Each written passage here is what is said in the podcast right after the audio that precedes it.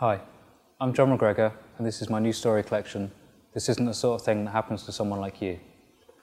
This story is called We Were Just Driving Around. We were just driving around. It was late in the evening, but it was still light. We'd been out for hours, and it was one of those nights when it seemed like basically it was never going to get dark. We hadn't seen anyone around, and a couple of times when we'd stopped and got out, it had been totally quiet, like normal. But we had the music turned up loud in the car, and it made things seem sort of hectic or like picturesque, with how far you could see across the fields, and the speed, and the light, and the music. Like when you're walking around with headphones on, and it makes everything seem like a film. Like that. Anyway, Josh was talking about setting up a business selling handmade snacks. He said he wasn't going to go to university, he was going to make his fortune straight out of school. His big idea was you could get these like gourmet snacks made to order right there in the shop. It'd be like the deli counter of the Munchie world, he was saying.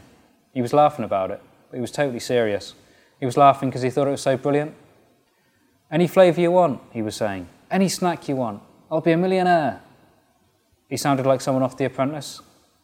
He was listing all the snacks he could think of crisps and pretzels and Bombay mix and popcorn and what they were all made of.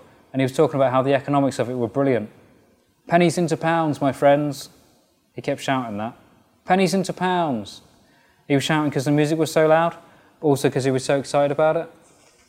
I didn't really get it. Anyway, Tom wanted to know if this shop was going to be located around here, and if so, then where did Josh think his customer base was going to come from? Didn't look like Josh had thought about that. He waved his hand around a bit, meaning, like around here somewhere? I don't know yet, he said. There's people around though. There's like a widely distributed customer base, yeah? He pointed to a farmhouse over on the right, three or four fields away, and then another one a bit further off, the other side of the river.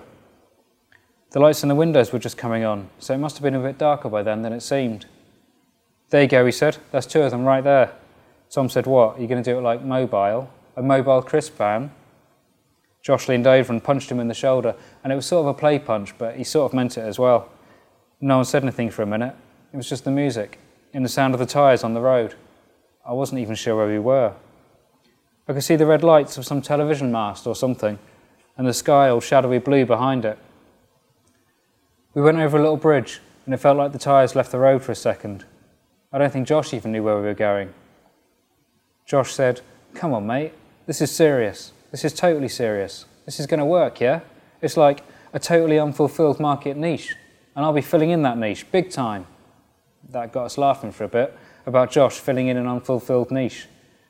Tom wouldn't let it go though. He was giving it all the economic model and the population density and the vulnerability of depending on impulse purchases. And Josh was all nodding, but then he goes, Tom, mate, you don't get it. You don't get it. I'm talking about handmade, gourmet snack products, made to order, like locally sourced. They'll come pouring in from every direction. They'll be queuing up outside. He cut the music and he put on this solemn face and a deep voice like from a film trailer and he goes, If you fry it, they will come. That set us off laughing again. The state we were in didn't take much. Plus, Josh had this very high pitched laugh that was pretty infectious, and once he'd got us all going, it was just about impossible to stop. It just kept sort of growing, getting louder and louder, like something sort of swelling up until it filled the car and we couldn't hardly breathe, and the noise of it was making me dizzy. And then Amanda said, Josh, will you slow down a bit? And he turned around to ask what she'd said.